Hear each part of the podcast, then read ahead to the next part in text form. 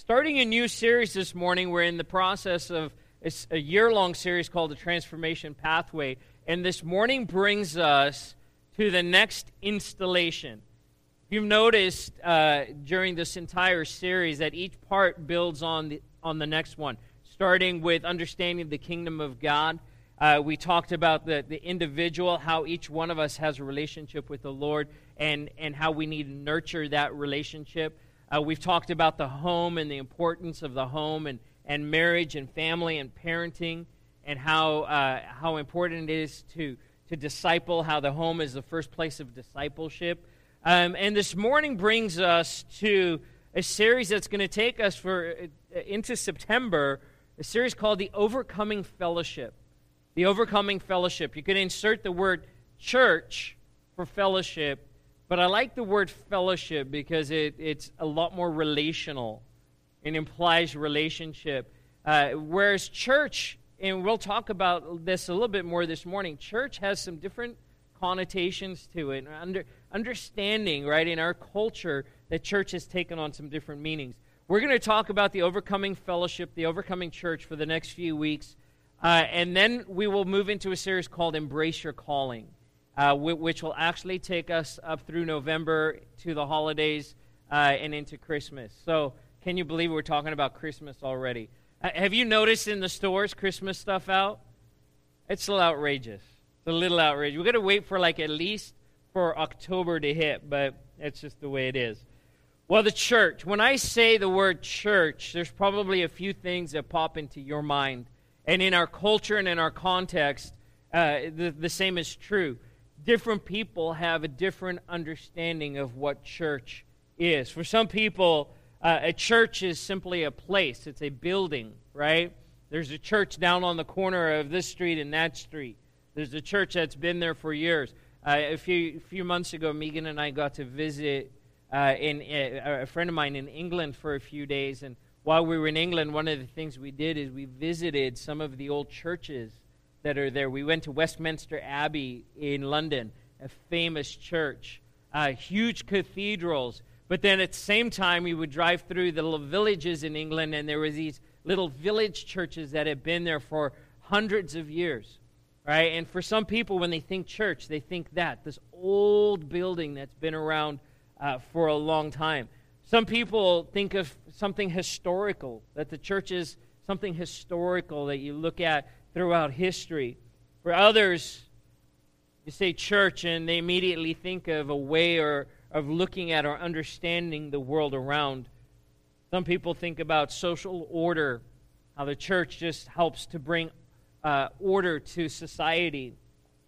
For some people, when you say the word church, the words outdated and closed minded come to mind. But there's all kinds of different ways of looking at the church and understanding church over this series, we're going to take time to look at the church from a biblical perspective. Just really the only place that we should look at the church from. Because culture will uh, overlay its norms and its understandings over what the church is.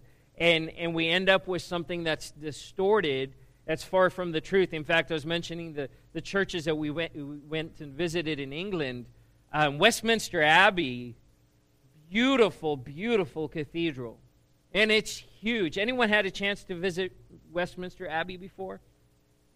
Right? Just one person. Um, it's, it's amazing. It's enormous inside. Um, but the sad thing is, is when you go through Westminster Abbey, you realize it's more of a museum than a place of worship. It's more of a museum than it is a place of worship. They have tours that go through, and there's really cool things to see. And there's services that are held. In fact, they, they've been holding services continuously in Westminster Abbey for 800 years, which is pretty amazing. But here's the thing the congregation really isn't much bigger than what we have here at New Community. There's a lot of uh, a lot of pomp and circumstance, and there's choirs, and there's all kinds of big events. But when it comes to a thriving body of believers, uh, the church is dead. And Europe has entered into what is called, what, what researchers are calling a post Christian society. So there's churches in, in Europe that are iconic, they're historic, but they're no longer places of worship. Notre Dame in, in Paris is one of those places. You have all throughout Europe. And what's happened is that people now view the church as something ancient, something archaic, something to be studied, something to, to look at, but not something that's active. As a result, Europe has become one of the, the, the biggest mission field for missionaries being sent. They're saying that reaching Europe is so, so difficult because people have checked out when it comes to Christianity and their idea of church. And can I tell you this morning, the church in America is heading the same way. We're headed the same way. We're on our way to being a post Christian society. Here's the thing there are people that live in Glendora, there are people who live in our community who've never set foot inside of a church, who've never opened a Bible, who don't know the story of Noah, who don't know the story of anyone, you know, Jonah and the whale. They don't know any of the stories because they've never grown up with it, they've never been exposed to it. And more and more, we're coming to a place where we're a, pro- a post Christian culture, which is important for us to know as the church. It's important for us to understand these things because when we communicate with people and we talk about who we are as the church, it will mean something different to the hearer. And so we have to start in a place where we understand who we are and what the church is. And so I'm excited about this, this series. I'm excited about these next few weeks as we talk about, and as we unpack a little bit more what the church is and what God has called us to be as the church. Does that sound good? All right? We, are you with me? Just kind of wave your arms in the air a little bit. I know it's. It, I, I, I'm, I'm a little tired this morning. I'm feeling it. I'm a little sluggish, but I know this that when we meet God in His Word, He's going to stir us up. I've got a lot of verses to cover. We're going to have the passages up on the screen. Um, I encourage you to make note of those, write those down, and, uh, and we're trusting God to do good things. Lord, meet us this morning in your Word. Meet us in your Word and speak to us about who you've called us to be as your people. You've set us apart, you've called us by name. So, Lord, I pray this morning that you would you would do that today, that you would speak to us, that you would call us this morning.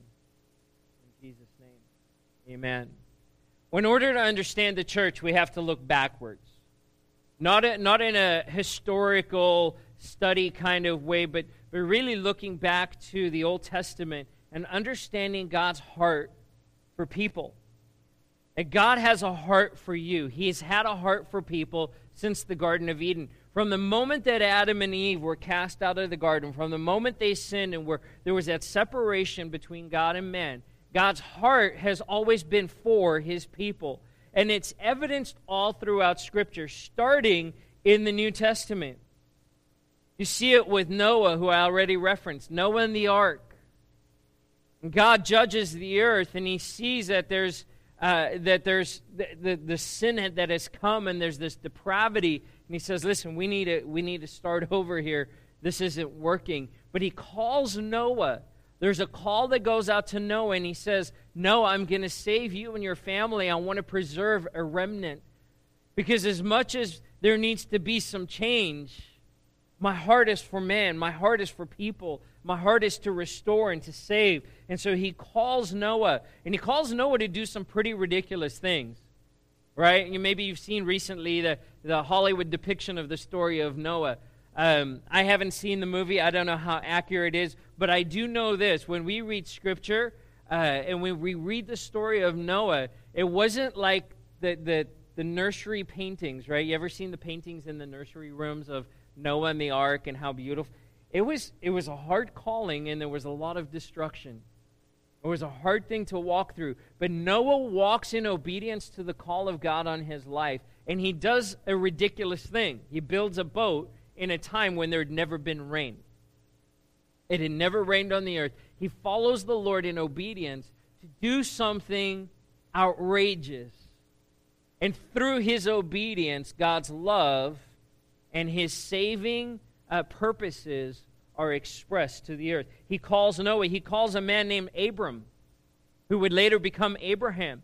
He calls Abraham and, in, in Genesis, the end of Genesis, and he says, Listen, Abraham, I, am calling you to leave your family. I'm calling you to leave uh, your, your, your, your people, your culture, your customs, your language, everything. I'm calling you to leave where you are, and I want you to go to a place that I'm going to tell you about later.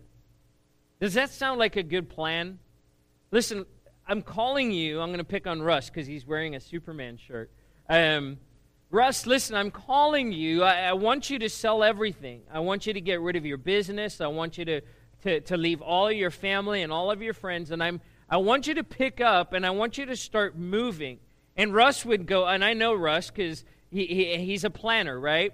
He, lo- he loves, okay, so how are we going to do this? And he's, he's always a few steps ahead. Well, okay, Lord, where am I going? Well, I'm not going to tell you quite yet. But I'll, I'll tell you later. Well, okay, but you want me to start packing up and start actually moving now? Yes. But you don't, you're not going to tell me where I'm going. No, not yet. Uh, how many of you would be, yeah, I'm going to sign up for that? That sounds like a good plan, right? No, we would be like, no way. I need to know. I want to make my pros and cons and check the boxes and make sure, okay, yes, this is good. We know exactly where we're going and how it's. Abraham, what does Abraham do? He does what God calls him to do. He sells everything. He gets rid of, gets all of his family, his immediate family together. They get up, they pack up, and they move to a place they don't know where. God says, I'll show you later. God calls a man named Joseph says to Joseph, now God's call on Joseph's life wasn't very voluntary, right? Joseph is sold into slavery. Yet he knows, Joseph knows from the dreams that he's had and because of the words that his father spoke over him, that God had a plan, a call on his life. And later on, we see that plan and that call fulfilled as Joseph leads his people in, in, in Egypt how he saves his, his people, how he creates a place. Listen to this. Joseph ends up in Egypt, a land that is foreign to him, a place that he doesn't want to do. And while he's there, God uses him as an instrument of salvation for his people. God had a huge plan and a huge call on Joseph's life. God calls the nation of Israel. He calls them out of Egypt, right? There's this man named Moses, and God says to Moses, Go back to Egypt, the land that you came from, and tell Pharaoh, Let my people go so they could do what? So they could worship God. Let them go so they can go worship me in the desert. Moses, with the ten plagues and that whole story, finally, Pharaoh lets the people go, and they move into the desert. He calls Moses, he calls Israel he tells the nation of Israel, I'm calling you out to be a people of a prophetic witness in the world. To stand as a nation set apart, a people whose name, uh, who, on which my name will be, he says.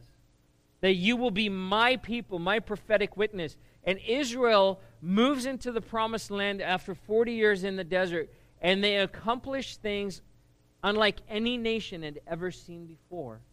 And the world around them knew that God was the God of Israel. They stood out, they were called out.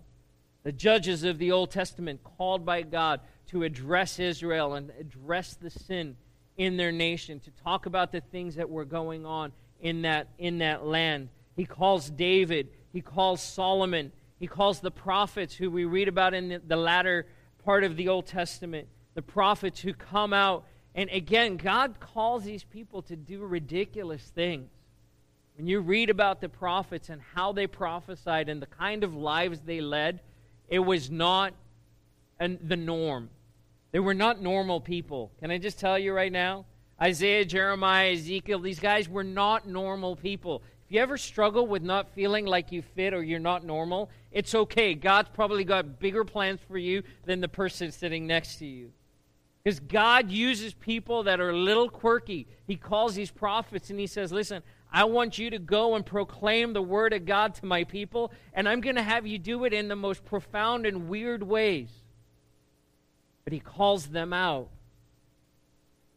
Calls Jesus. John 3:16 for God so loved the world that he sent his only son. There was a call on Jesus' life to go.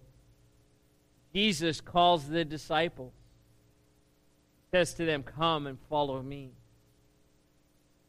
Jesus calls his church, says, Come, follow me.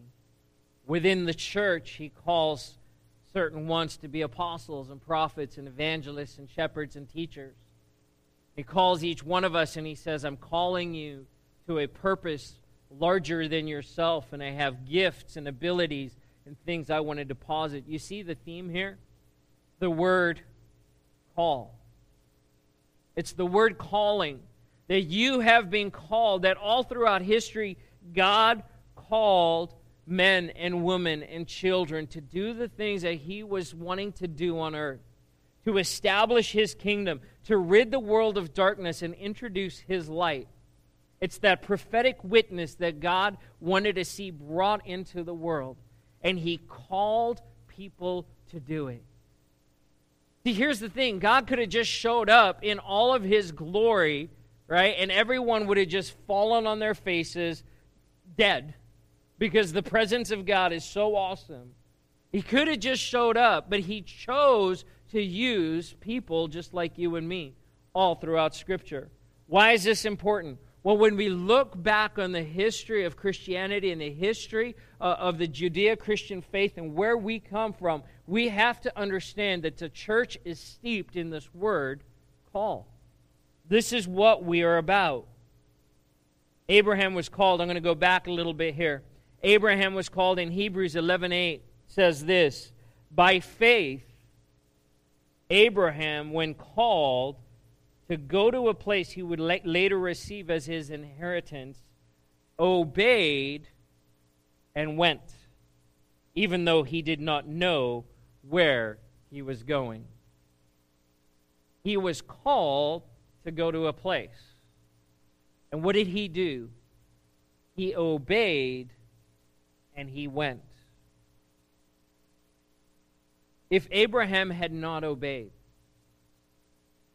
the whole story changes. It's through Abraham that Israel becomes a nation and his descendants multiply. It's through Abraham that Jesus is born. And it's through the death and resurrection of Jesus Christ that we get to be here today. If Abraham hadn't obeyed, everything changes. And so we see here this, this calling coupled together with obedience. The disciples encountered the same thing in the New Testament. Matthew chapter 4, verse 18 through 22. As Jesus was walking by the sea of Galilee, he saw two brothers, Simon called Peter and his brother Andrew. They were casting a net into the lake. Why? Because they were fishermen. Come, follow me, Jesus said, and I will make you fishers of men. At once they left their nets and followed him. Going on from there, he saw two other brothers James, the son of Zebedee, and his brother John. They were in a boat with their father Zebedee, preparing their nets. Jesus called them, and immediately they left the boat and their father and followed him. Same deal, right? Same thing as, as Abraham. Come follow me, Jesus says, and I will make you fishers of men. Here are two men all they've ever known is fishing. Fishing is their life. It's, it's everything to them. It's all they know. They're not educated.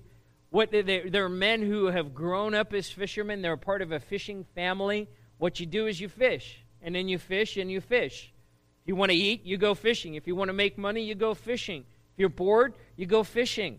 It's their whole life. And now here's this guy who shows up, this man who shows up, and he says, Hey, come follow me.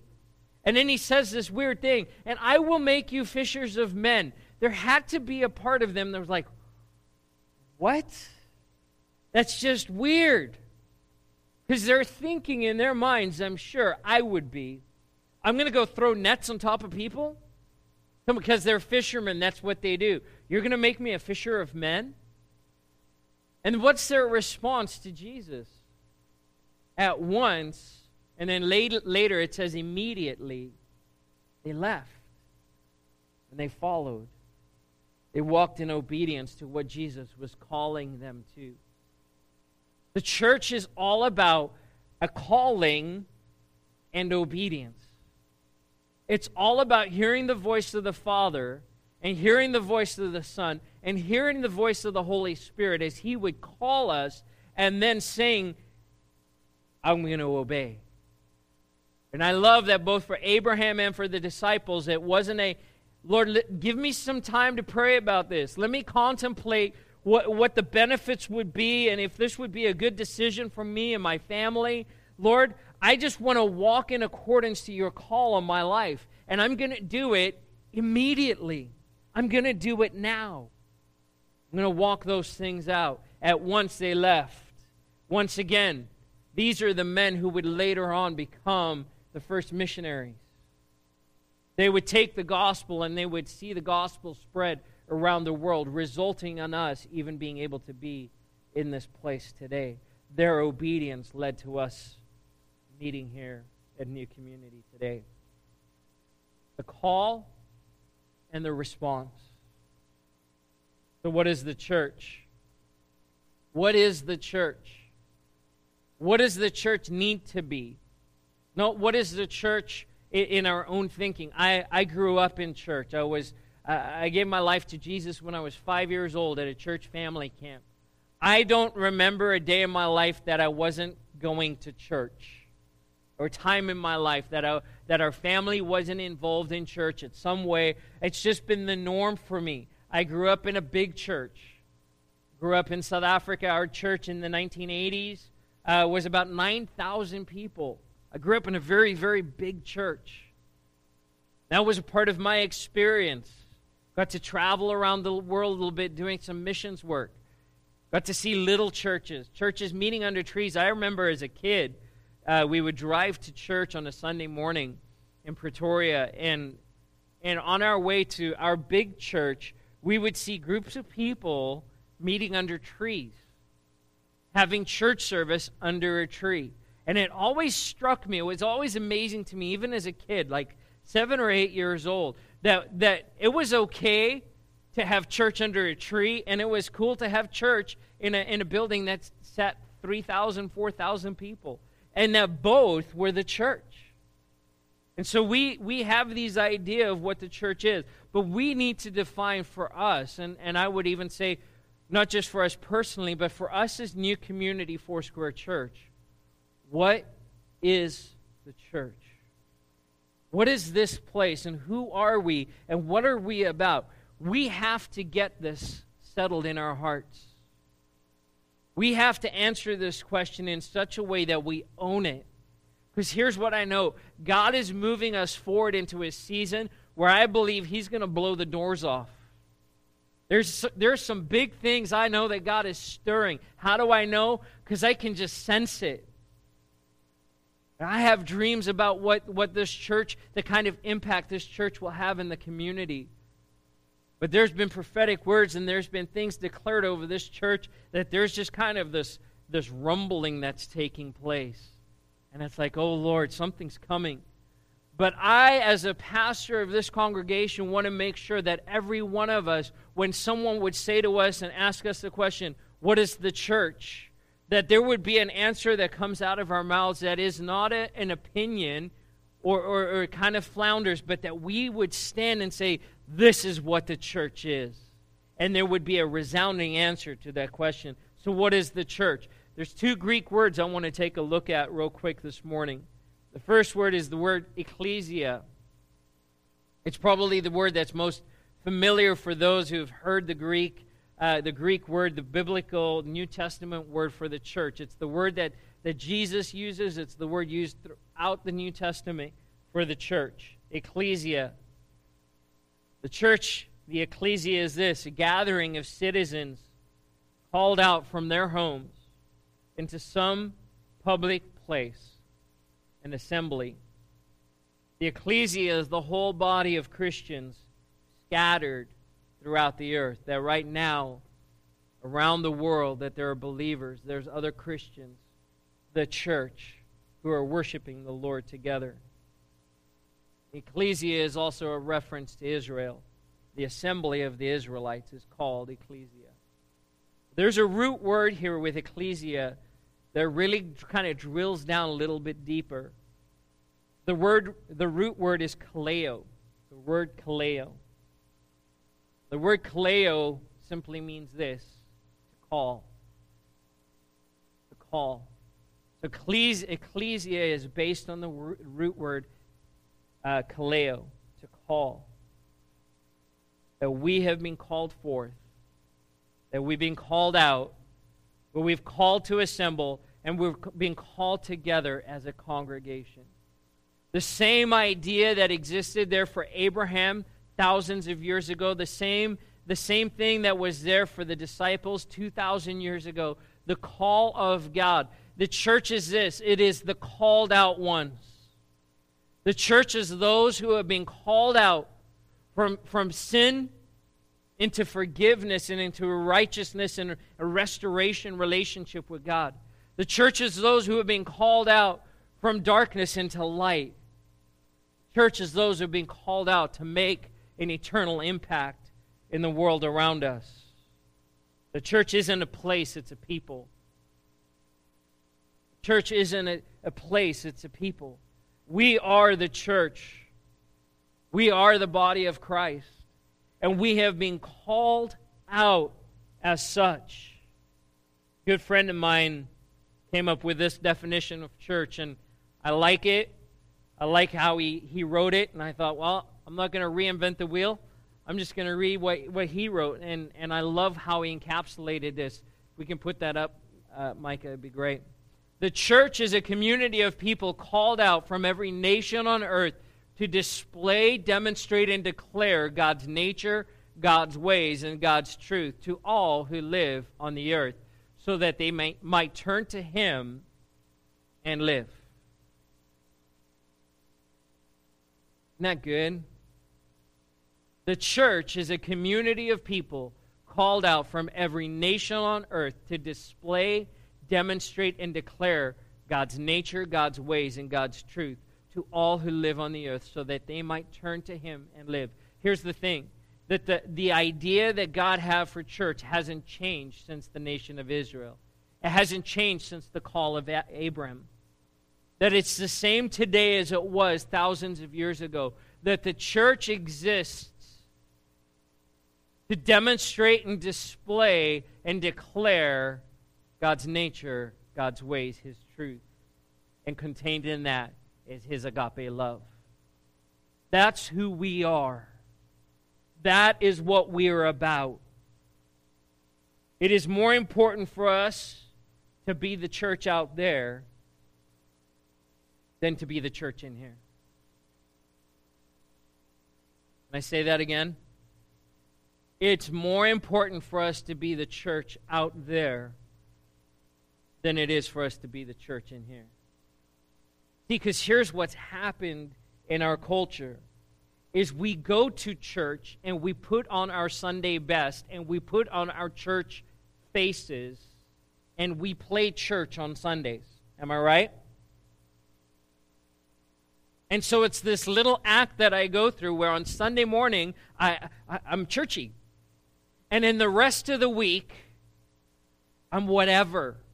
Now, some people, man, they get it right, and we live lives that are right in line. But I want to tell you, for the average Christian in America, church is something you do once a week on a Sunday morning. And, and during the week, what's going to happen is I'm going to make some mistakes. I'm probably going to m- mess up. And so I need to make sure to go back to church on Sunday. So it's like taking a shower. I got to get my spiritual shower, and I'm like, okay. But the thing is, before I take the shower, I make sure that everything looks good because I don't want anyone to think that I'm messed up. Am I right? And so we come and we go, oh, everything's great. How are you doing? Oh, God is good, right? And we say cliche things. It's more important for us to be the church out there than it is in here because it's easy. And really, when we come and we fake it, we miss the goal of what Sunday morning is about. Can I encourage you? Here's what I would love for Sunday mornings to be for us That we come together as a church body and be like, I'm a mess. I need help. Could someone just pray for me? Could someone come alongside of me? Can we just dispense of all of the fake and all of the unreal? Because it's in this place that we need to come and be ministered to and be, as Ephesians says, equipped for the work of the ministry, which happens through God's church out there. See, but if we come in a way that says, you know, I got it all together, God says, whoa, whoa, whoa, no, you don't. That's why you need this. I got it all figured out. No, no, you don't. That's why you need to be here. And we allow God to, to saturate us with His Word, to spend time in prayer, to be with like minded believers so we can get fired up. I mentioned I grew up in South Africa, and uh, school in South Africa is very different to what it is here. I moved to the States, uh, made my final permanent move to the U.S. in 1991. I was a senior in high school. I just turned 18. I got on an airplane three weeks after my 18th birthday. I left my family back in South Africa, my parents, my sisters. Um, I knew that I was supposed to live in America. And because of some circumstances in my life, I couldn't stay uh, I would have jeopardized uh, my, my permanent residency here in the States. And so I told my parents, I've, I've got to go. And they really couldn't argue. They weren't happy about it, but they couldn't argue. So it I just, just turned 18, got on a plane, and moved to the States. Uh, lived with some friends up in Olympia, Washington. Um, actually lived on my own for a little while. A little bit of my story. Um, but for that last that, that year, I actually went to high school. I did my senior year of high school here in the States. I was, I was like two months away from being done with high school in South Africa, and then came to the States and made the decision to redo my senior year to make it easier to get into college. Anyway, that's a lot of backstory. I end up in a high school in the United States, and it was different. It was very different. And it wasn't bad, it was good. There were so many things. Like, the education system, all of that, that's a whole nother conversation. But I encountered a pep rally for the first time in my life. See, because the rest of the world, well, I can't say this definitively because the rest of the world's pretty crazy about soccer. But we do excitement better in, in America than anywhere else. Like, we get hyped up for stuff that other, the rest of the world's like, we don't even know that exists or even care and we get all fired up, people painting their faces. A football season just started, if anyone cared to know that. Um, football season, there's I see a few smiles. Some of you guys get a little crazy when it comes to football season. Um, I encountered a pep rally. Let me paint the picture for you. I'm homesick. I've just left my family. I've left all my friends. I'm living on my own. I have to get myself out of bed in the morning to go to school, high school. Okay? I wasn't feeling very motivated. I have to go meet a bunch of people that I've never met. My, my, I don't have a single friend. I've got to get myself to the school and get myself registered. And so I'm already kind of feeling down. And then they make this announcement first day of school we're having a pep rally because it's football season. We're kicking right off and, and we're going to get excited about, about football. And I'm going, I don't know what a pep rally is. So I just follow the crowds of people and the way that our gymnasium was set up, you kind of walk through the, the building. It wasn't outdoors like here in sunny, sunny Southern California. It was rainy Washington, so everything is in corridors and closed in. Walking through this hallway with all of these kids pressed around me, and I hear a band playing music. It was cool. And there was this excitement in the air. And we turn this corner, and now the music is loud. And we press into this gymnasium, and here's the band, just, you know, high school band, just going for it, just playing music. People are cheering. There's cheerleaders, there's football players, and, and each class gets to find their place in the stands. And we get up there, and and and and I'm sitting now. That now I'm like my my hair is standing on end. This is I've got goosebumps. The band is playing and, and there's something welling up inside of me. I'm like, I don't know what this is, but this is cool. And they come out and they introduce, okay, we're, we're, gonna, we're having this pep rally today, but before everything else, we're going to start, we're going to we're gonna sing the national anthem. Oh, we stood up, turned to the flag. Someone came out, some girl came out and sang the national anthem. And I forgot about South Africa. And I forgot about my friends, and I forgot about my family. And in that moment, I was just overcome with the most incredible emotion and the, the greatest feeling. We sang the national anthem, then the drill team came out. They did a dance, and then they introduced the, the football players, and the band kept playing. I, I could have just floated right out of that gymnasium. I had never experienced anything like that in my life, and all I could think was, I love America. I love America. But here's the deal it was just a pep rally. It wasn't the game. It was just the pep rally.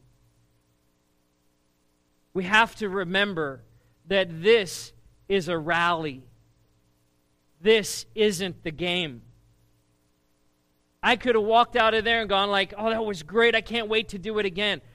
But the pep rally only matters if there's a game. So many believers spend their lives going to the church pep rally on Sunday morning, but they never play the game. They never engage in God's call on their lives. They love the show, they love the pump and circumstance, and they leave every Sunday feeling like they could just float out. Pastor, that word was right for me. Oh, Lord, the, the worship was just so lifting to my spirit. For what? For what reason? Because it's bigger than you. Abram's call was bigger than Abraham. Noah's call was bigger than Noah. David's call was bigger than, than David. Solomon's call was bigger than Solomon. Peter's call, Paul's call, Esther's call, Ruth's call, they were bigger than themselves. The call of God in your life is bigger than you. And so, if all ever happens on a Sunday morning is you leave feeling like, man, I'm so pumped up, so what? I'm glad, but the rally isn't the game. God's called us. Called us. He's called us out and He's called us into. He called Abram and he said, I'm calling you from the place you are, and I'm calling you into a future and a destiny that I will show you. He called the Israelites and he says, I'm calling you out of Egypt and slavery and bondage, and I'm calling you into a land that is flowing with milk and honey. Jesus comes and he says, I'm calling you out of death and I'm calling you into life. And he comes to his church this morning and he says, I'm calling you. I've called you out of the world to not look like the rest of the world, to be a peculiar people. The Bible says that. He's called you to be weird. Embrace it. But He's not just called you out, He's called you into a destiny and He's called you into a purpose that is bigger than you and bigger than me. We're called out, we're called into. The first thing we're called into is this we're called into a new citizenship. We're called into a new identity in Christ.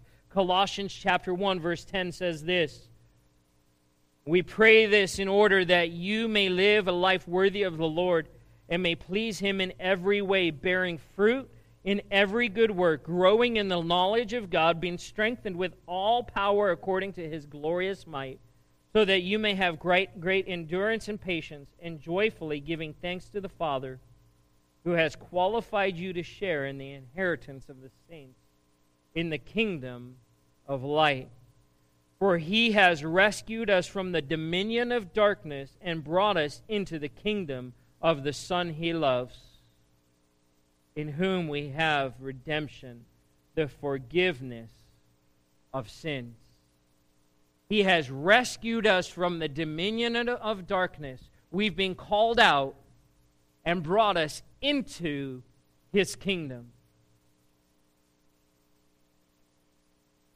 He bought us saved us, He redeemed us. That's from a place that we were to the place where we are now. Paul talks about this grace in which I now stand. I was called out of a place of wrath into a place of grace. I was called from the dominion of darkness and brought into God's kingdom, which Jesus has established. That is what the church is. That we have a new citizenship, a new identity. So I, got to move to the U.S. when I, oh, I was 18 in 1991, but the process started years earlier for me. We applied for green cards in 1984, received our green cards in 1986. What a process! Interviews and, and uh, meetings at the embassy and reviewing of your life history. It was incredible. But we were granted green cards in 1986. We moved back and forth between the U.S. and, and South Africa for a few years. And then, like I said, in 1991, I became a permanent resident of the United States of America, and I've been here ever since. But the process wasn't done. I got to live in the U.S., and I enjoyed life here, and I could do most things. Got married, had a family, um, but there's some things I still couldn't do. Chief among them is I couldn't vote. I also couldn't do jury duty, um, which I know some people are like, oh, but I'll get to that in a second. I've got an encouragement for you. I couldn't vote. Last year, 2014, just over a year ago, uh, I was naturalized as a U.S. citizen. Um, I got to go down to the LA Convention Center with 5,000 of my closest friends and, and was sworn in and received a certificate that said that I am now a citizen of the United States of America and that to me has been extended every benefit that comes from being a U.S. citizen. A big part of that, I was traveling internationally a lot. And I realized this was in Dubai airport with, with a missions team, but Micah and Blake were with me, and the entire team went through one line. And as a South African citizen, I had to go a completely different way. And I realized this I'm not covered. I don't have the same covering as my boys do as U.S. citizens. And That's not okay. And I needed to make that right. Stood and I raised my hand and I took an oath of citizenship to the United States. But was so neat. The judge that, that did the oath then declared over us that not that you're just making an oath, but we're committing to you as a nation certain things. And I just like I was back in that pep rally again. I was like, oh, I love America. I love America. I love being here. And I love my heritage, and I, I, I get to maintain, I get to hold dual, uh, dual citizenship back in South Africa. But there is something about this nation and the freedoms that we enjoy as a nation that when you come from another nation into America and you understand what it is that you are getting to be a part of, it's cool. It's awesome. With that, jury duty. Go to jury duty. I, I can't stress this enough. So many nations around the world, there is no jury. Some person in some village or in community gets to, to make the shots, call the shots, and usually it's the wrong shot. Quite often ends up with someone being shot, damaged, hurt, brutalized. It is a privilege. It is a part of our citizenship, a part of our heritage Go to jury duty. All right? Vote. I got to vote in my very first election ever in my life last year. It was just for city council, but I tell you what, man, I checked those boxes with purpose. Actually, it was on a touch screen. Be a part. Enjoy those things as a nation. But in the greater sense, God says, You have gone from the dominion of darkness into the kingdom of the one he loves.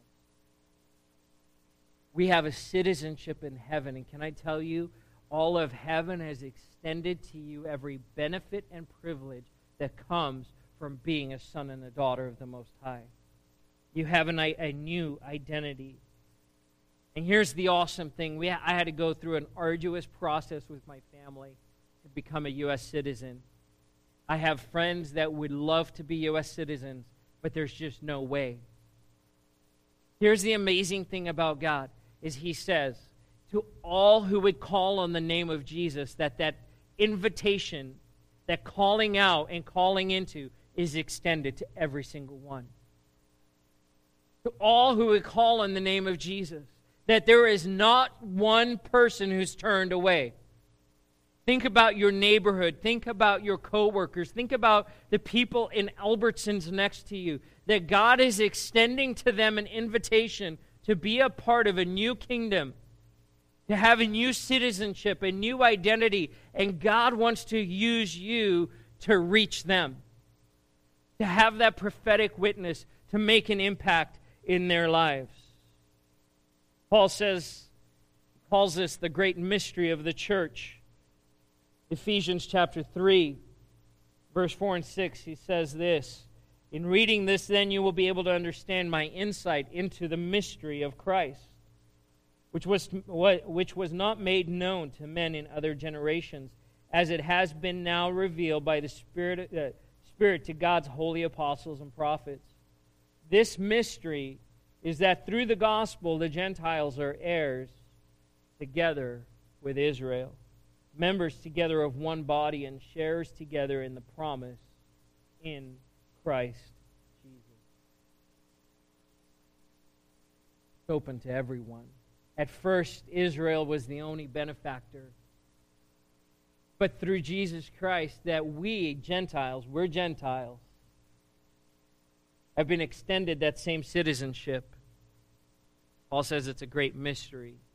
I don't know how it works. I'm just glad it works. I'm glad I get to be a part of this new citizenship. What is this church supposed to look like? Well, there's a few things. There's no dividing walls in the body of Christ. There's no dividing walls in the body of Christ.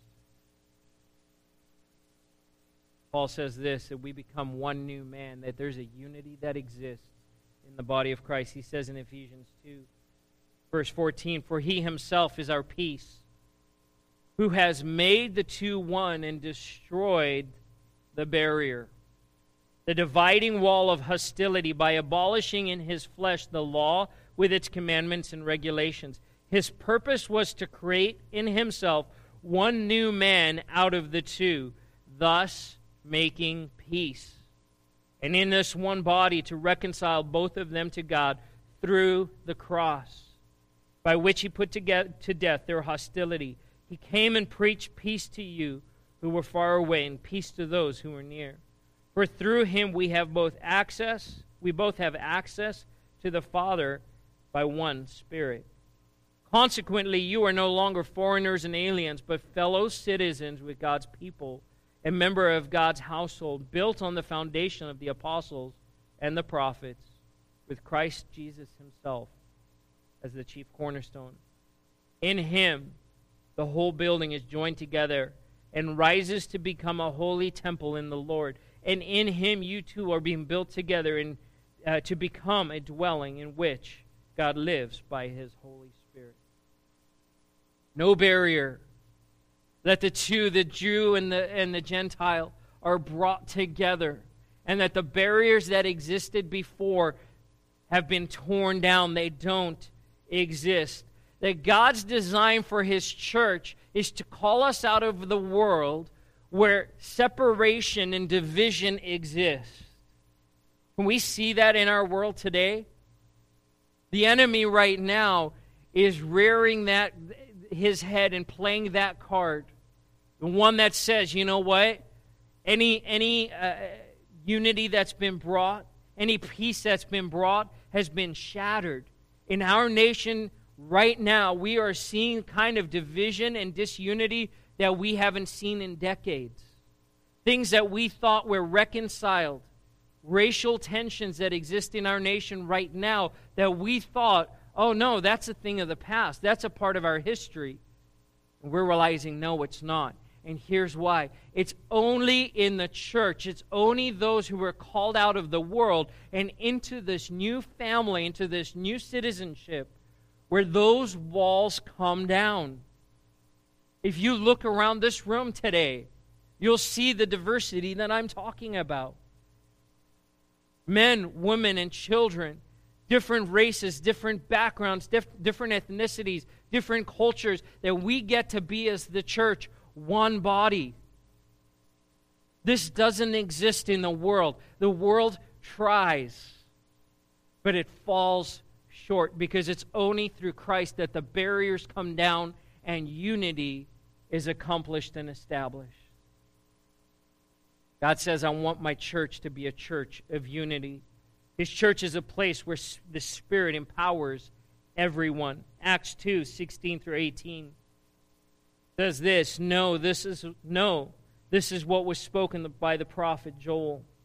In the last days, God says, I will pour out my Spirit on all people. Your sons and your daughters will prophesy. Your men will see visions. Your old men will dream dreams. Even on my servants, listen to this both men and women. Can I get an amen? Both men and women, I will pour out my spirit in those days, and they will prophesy. You know what? God is for equal rights. He says, I will pour out my spirit on young and old, male and female, equally. If you will respond to the call on your life, I will pour out my spirit on you. If you'll say yes, I'll meet you in that and I will empower you. I don't care where you from, where where where you from, where you're from, what you look like, what your gender is, where you were born, who you think you even are. God says, I don't recognize those things. I will pour out my, my spirit on sons, daughters, young, old, men, women. That's who we are. That's what God has for us. That's what the church is a spirit powered in people called out of the world into a new kingdom to display and demonstrate the love of God. Young, old, it doesn't matter. In the church, every social distinction is removed. Galatians 3 26 through 29. You are all sons of God through faith in Christ Jesus. For all of you who were baptized into Christ have clothed yourselves with Christ. Listen to this there is neither Jew nor Greek, slave nor free, male nor female. You, for you are all one in Christ Jesus. If you belong to Christ, then you are Abraham's seed and heirs according to the promise. Full circle all the way back to Genesis when God says to Abraham, I'm calling you to leave your land and go to a place because I've got great things and a great promise for you. That we are heirs to that promise when Abraham said yes and he obeyed the call of the Lord. That we are the recipients of that promise. And in that promise, there is no Jew or Greek, slave or free, male, female. Why? Because we are one we are one in Christ. He broke down every dividing wall in society in the church. Every dividing wall. That's awesome. And can I tell you, when we live that not in the privacy of four walls, but when we live that as the church out there, it makes an impact it makes more of an impact than you will ever know.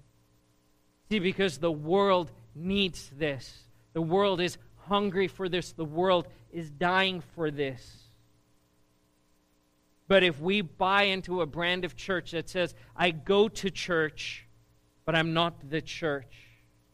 I go to a place on Sundays and I put on my best and I smile and I, I just make sure everyone thinks I'm okay. And then during the week, I just live my life however, then you're not being the church.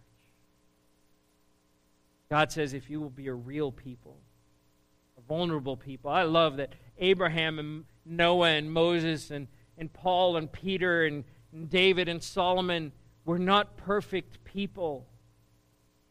They were not perfect people. God's not saying, hey, I'm calling out the people who, who, who make the cut. He says, I'm just calling out people who need Jesus more than anything else. And when we say, Yes, Lord, I need you, he says, Great, I can work with that. He says, I'm going to make an, an impact in the world through your life. I'll close with this this morning. Mark 8, 34 through 38. Then he called to the crowd. He called the crowd to him along with his disciples and said, If anyone would come after me, he must deny himself and take up his cross and follow me. For whoever wants to save his life will lose it, but whoever loses his life for me and for the gospel will save it. What it, good is it for a man to gain the whole world, yet forfeit his soul? Or what can a man give in exchange for his soul? If anyone is ashamed of me and my words in this adulterous and sinful generation, the Son of Man will be ashamed of him when he comes in his Father's glory with the holy angels. We're living in the end times. That any moment, Jesus will crack the sky, that he will descend in Israel, as, as it's been prophesied, and all of the world will know instantly. You won't have to watch CNN, read it on your, your news feed. You will know, the whole world will know that Jesus has returned. But when he comes, how will he find you? This isn't a salvation message, though, if you need to get right with Jesus, please. This is the message to the church. How will you respond? Will you deny yourself and take up your cross and follow him? Are you going to, will you, and will you continue to respond to the call of God on your life? To be called out and called into. Will you say yes to everything that God has for you before you ever know it? Jesus says here, Jesus says things sometimes you're like, what? You want to lose your life? Save your life, you need to lose it. But whoever wants to save their lives will lose it. But if you lose your life, then you'll save it. What? Lord, I don't get it fully, but you know what? I'm just going to trust you. Abraham, leave your land and go to a land I'm going to show you. Jesus says, if you want to lose your uh, li- save your life, you need to lose it. For his sake. Can we stand together?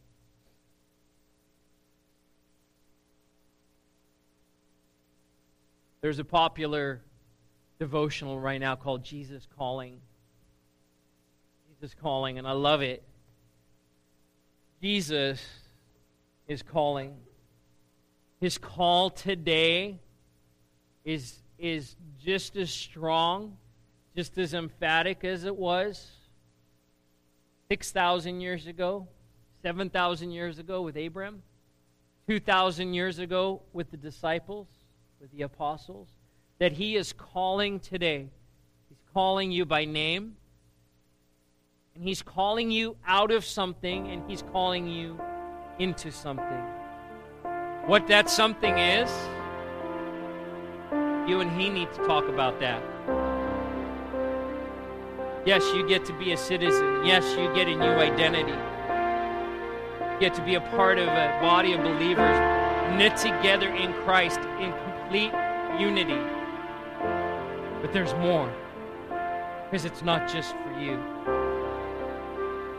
The Father, this morning, help us to engage with your call on our lives. Lord, a call that doesn't always make sense. Lord, you call us just like uh, the countless people in Scripture, Lord you called to do ridiculous things, things that didn't make sense. Lord, you've called us quite often, Lord, to things that we look at and go, I don't understand that. But Lord, I'll walk in obedience. Lord, I pray that we would be a church, as New Community Church, that we would be a church that is marked by the fact that we're more the church outside of Sunday mornings than we are even on Sunday mornings.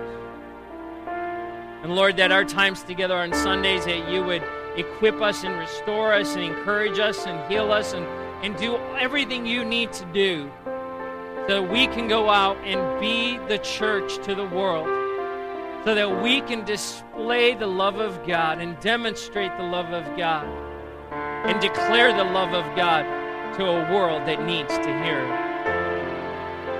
Every boy and girl, man and woman, young and old, no distinction. One people filled with your spirit, empowered to do your work. Pray in Jesus' name. Amen.